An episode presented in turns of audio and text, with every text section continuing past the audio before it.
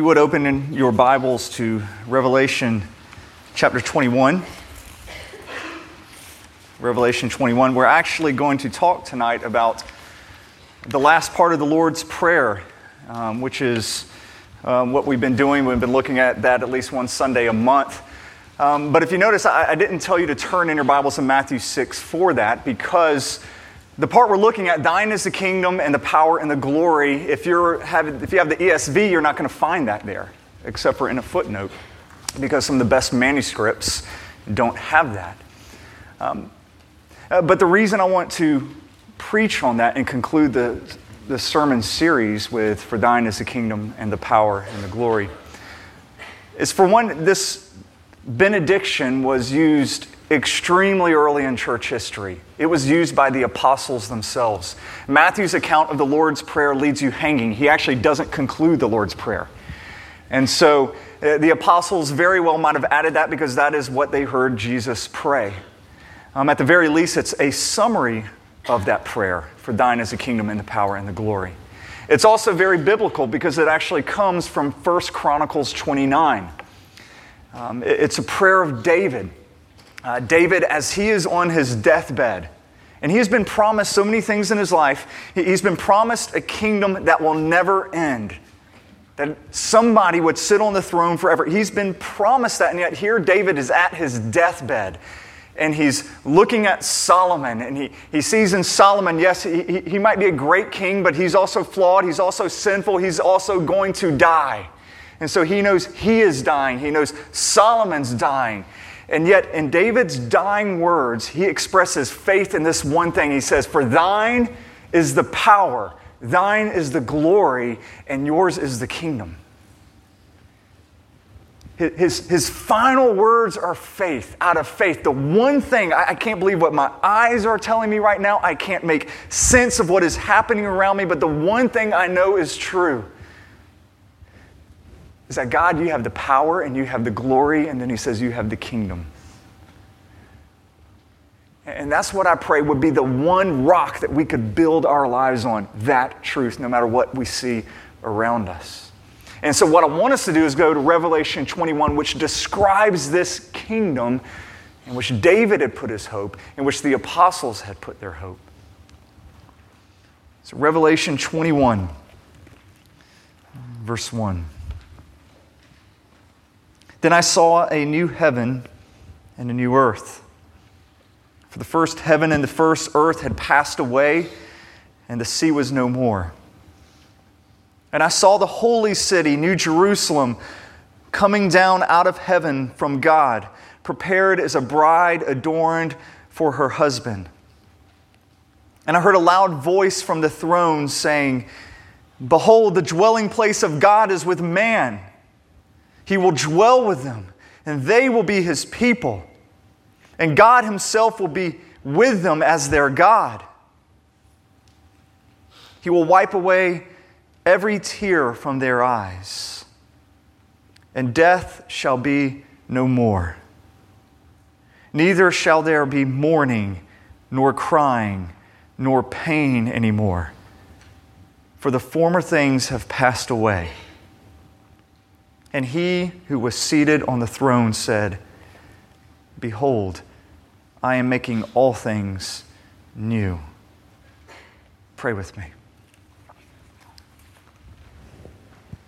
God, I pray in this moment you would make things new for us. The stories we've heard our whole life, and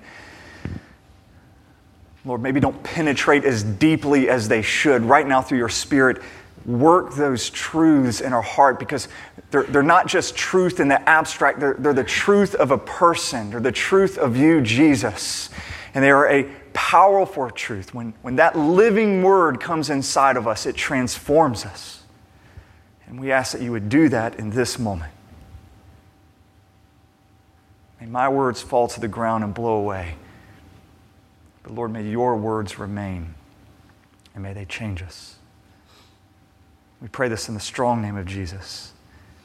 Amen.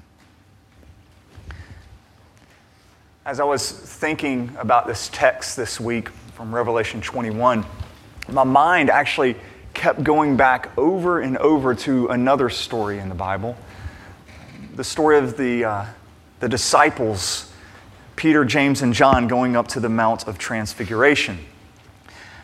If you remember that story, Jesus, he goes up to this mountain and um, he has a conversation with Moses and Elijah. They appear to him there. And Jesus had brought up, you know, Peter, James, and John were with him, and And they were sleeping, but then they, they woke up and they saw this sight of Jesus talking with Moses and Elijah. And Jesus became transfigured.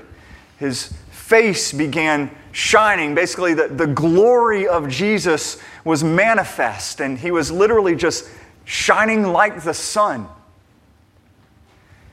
And, and Peter, he, he's looking at this, and he is, he's seeing the thing that we all long to see. I think every human heart longs to see this, the glory of our Savior, the glory of God, and, and to be able to be in front of Him and to bask in that glory.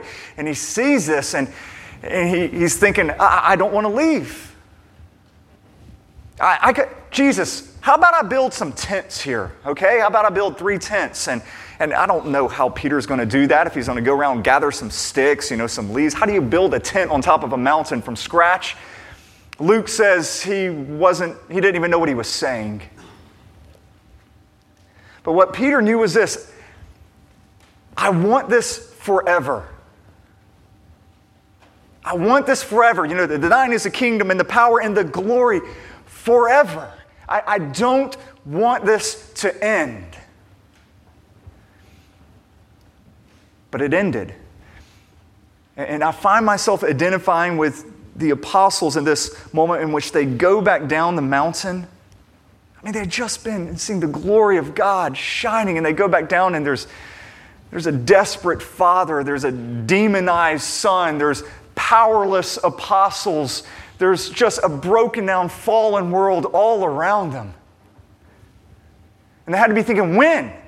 When do we get to see the glory forever? That's what I want. I want the glory forever.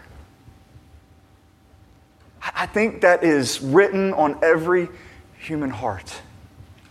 And Revelation twenty-one tells us what that looks like, what we have to look forward to. I love the way Revelation twenty-one continually points us forward. Look at it again. Let's read it again. It says, starting in verse, verse three, it says, "And I heard a loud voice from the throne saying, 'Behold, the dwelling place of God is with man. He will dwell with them, and they will be His people. And God Himself will be with them as their God, and He will wipe away every tear from their eyes, and death shall be no more. Neither shall there be mourning, nor crying, nor pain anymore, for the former things have passed away.'" And so John, in this vision, he's, he's pointing us forward into what will happen. He's, and he's saying someday there's, an, there's going to be a time in which there will be no more tears. Uh, there's going to be no more shattered dreams. There's going to be a time where there's no more disappointments, where there's no more ailing bodies. There will be death no more.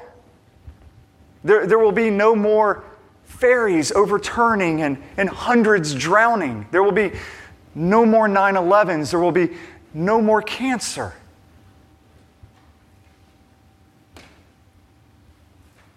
But what about the present? Is there any hope for us now in the present? Yes, we look forward and we, we look forward and we long for that day, but, but what about now when we're living in that fallen world? What about now? And that's why you come to verse five. That's why five is so important. "And He who was seated on the throne said, 'Behold, I am making all things new.'" Now, any English teacher is going to tell you that that's uh, it's really bad grammar, what's going on here, because you're supposed to keep all your verbs in the same tense.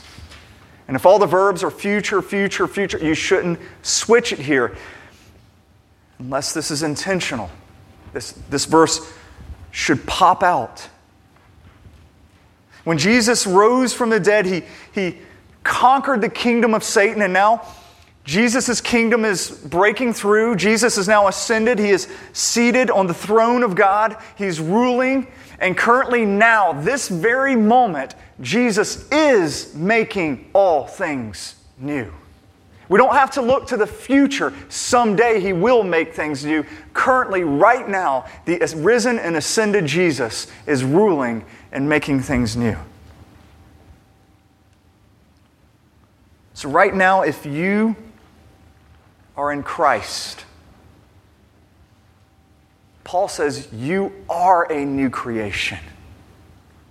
The old has passed away. The new has come. The resurrected life of Jesus has come inside of you, and it has wreaked havoc in your life, and it's discarded old sinful habits, and it's, it's bringing in a spirit of holiness. It's transforming you. It's giving you new life. You once were dead, but now you are alive. You once were a slave to sin, but now you have been set free from sin. You once had no hope, but now Christ in you is the hope of glory. These are things He is doing presently. We just heard that when we heard the testimonies of Madeline and David about how God is working presently in their life. Yes, we look towards the future, but we recognize that in this moment He is making all things new. He's not done making things new yet. He's, he's not done, but when Christ rose from the grave, His kingdom began breaking through. Those things began being real in our lives. And I was talking with uh, just some friends today, and, and the story came up. One of the ways that I remember experiencing this, uh, coincidentally, David, is when my father died. Um, I was um, in college, a junior in college at the time. And my dad was fifty-four years old. He was he was in great health. Uh, but I got a call. Um, I was at school, and I just got a call, said, hey, your dad had a heart attack. You need to come home. And, uh, and they didn't say how he was doing or anything, just that he had a heart attack, which shocked me. And Lauren and I, we were dating at the time, and we went to my car. And before we got in to, to race home, I just stopped and I prayed. And in that moment, the Lord, clear as day, just said, your dad's with me. You don't have to rush home. There's no need for you to rush home. Your dad's with me. And I told Lauren that. Like, God just, He just said, my dad's with him. And, and I just started singing. For two hours, I just, I just started singing hymns. And what I remember about that time, and I, I, for the longest time, I kept trying to pinpoint this, this feeling, because it was a it was a hard feeling to describe. I, when God said, I, I've taken your dad, and I, and I felt that, I had this kind of fluttering in my stomach, this fluttering that I, I hadn't had before. And this is going to sound so strange, but I had the same fluttering years later in New York City, when Lauren and I went to go see a Broadway play, and I heard the orchestra warming up. And it, it, I had this little fluttering, and I realized, this is a, this is an excitement. There's an, it's actually anticipation. It's the same feeling. I've been able to think about it more later, like when I'm going on a long journey, and I get this kind of feeling in my stomach, like something epic is about to begin. Something in my life is about to change. There's going to be new experiences. Lauren, we were talking, she said she had the same thing uh, at one point in Haiti when she was able to help this mother, and she realized her life had changed at this moment, that Haiti was always going to be a, a part of her life, and she had this sensation. And what it, what it was, it's not that I, I wasn't sad. I, I was grieving. My father was my best friend, and there was sorrow. But the sting was gone, and in its place was actually kind of an excitement, anticipation, knowing the journey my dad was on, and that he would worship his Father in the land of the living, and that he was not dead. And it excited me. It set my heart on fire, and I couldn't stop singing. And when I realized that that moment is all those things I'd been, I'd been studying and, and I knew and I believed, all of a sudden, they became real. It's no longer resurrection in theory. And a lot of us, we, we have this resurrection in theory, but, but now all of a sudden this journey began, and now do you really believe this? And if you do, this should set your bones on fire. There was a joyful anticipation for my father, knowing he was now in the land of the living. The Lord was in my heart at that moment, making things new. Even when it looked like the disciples who were coming down there, seeing everything around them just, just going to, to chaos and everything fallen. God's always working things new. The Lord is making things new in this world. This last chapter to Revelation, it's second to last chapter in Revelation, is one of the most pivotal passages of Scripture in my life. L- listen, if our hope was only in the future and not in the present, that Jesus is presently making all things new, presently doing changes. If our hope was only in the future, then let's just close shop. Let's just, who cares about the world? Let it fall away. Let's just go and wait for our sweet by and by. But Jesus says, don't you dare. You look and you, you pray and you hope and you long for that future resurrection. But now I'm working. Now I'm reigning through my church. Now you are to be doing my work with great anticipation of that day. Paul makes that argument. Listen to this from First Corinthians fifteen. Paul says, "Behold, I tell you a mystery. We shall not all sleep, but we shall all be changed. In a moment, in the twinkling of an eye, at the last trumpet. For the trumpet will sound, and the dead will be raised imperishable, and we shall be changed. For this perishable body must put on the imperishable, and the mortal body must put on immortality. When the perishable puts on the imperishable, and the mortal puts on immortality, then shall come to pass the saying that is written, death is swallowed up in victory.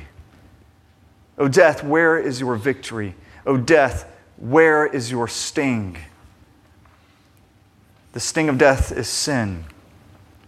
And the power of sin is the law. But thanks be to God who gives us the victory through our Lord Jesus Christ. Therefore," all right, so, so he paints all of this. We look to the future, we look to the future. We're going to get new bodies. Everything's going to be great. Therefore, do we do nothing and just wait for that day? He says, no, therefore, my beloved brothers, be steadfast, immovable, always abounding in the work of the Lord, knowing that in the Lord your labor is not in vain." Currently now, Jesus is building his kingdom. He is doing a new thing, and we get to be a part of that now. The things that we labor for are not in vain. They will be consummated on that last day. And the gates of hell will not prevail against what the Lord has built. We're going to celebrate that, the kingdom of God, through the taking of this bread and this wine. Because without the broken body and blood of Jesus, there is no everlasting kingdom. Because it was on the cross that Jesus defeated the kingdom of Satan and establishes the kingdom of God. It was at the cross that Jesus defeats the power of Satan and establishes his power. It was at the cross that Jesus defeats any glory going to Satan, and he receives all glory at the cross and through his resurrection. Thine is the kingdom and the power and the glory, and he establishes it here forever.